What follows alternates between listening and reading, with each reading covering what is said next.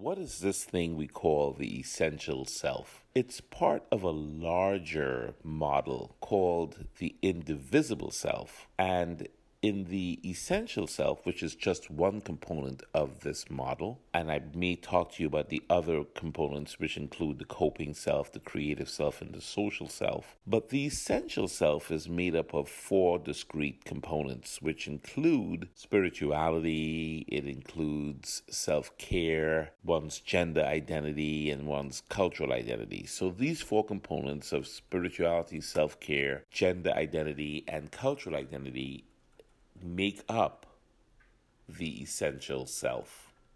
Spirituality is about meaning. Spirituality is about longevity and having a positive view and a hopeful view in life. It's also about understanding the vicissitudes of life, the ups, the downs, being able to navigate experiences, uh, life's surprises, its challenges, its setbacks, its obstacles as well. The self care component is about a purposeful set of behaviors and actions that we take to ensure our wellness and our proper functioning. So, the idea of being in a self care scenario means that we're being proactive. We are taking proactive efforts to live long and to live well. This is an important component of the self. So we've looked at spirituality, which gives us our meaning and our purpose and connects us to a divine or higher order process.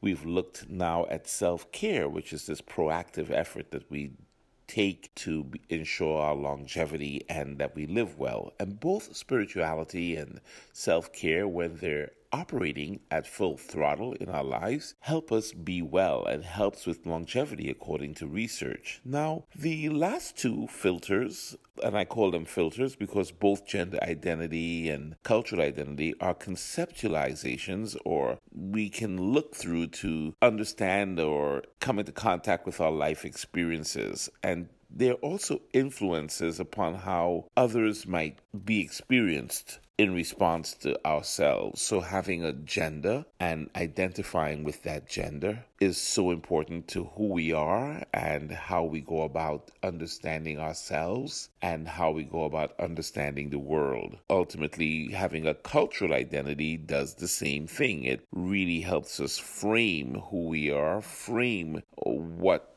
the world thinks of us and we also use this lens or this filter to understand others and to see how others interact with us. And we're constantly looking through these filters of gender and cultural identity to better navigate, understand, and cope with what the world uh, quote unquote out there is giving us. So an important part of the of this is to understand that the self care and the spirituality and are important as well as the gender and the cultural pieces are important because the converse of this is if we don't care, if we have carelessness or we avoid health promoting habits, or we disregard the well being and the cultures of others, or we stomp on the identities of others and even of ourselves, we may be headed towards more despair, hopelessness, and alienation from other people, and also alienating ourselves from health and wellness. So, the essential self really requires that the four components of gender identity, cultural identity, spirituality, and self care come together and that we are consciously nurturing these and understanding them and connecting these dots. Now, this is the essential self, which is part of the indivisible self, and I will be back to talk to you about either the creative or the coping self next. Thank you for listening.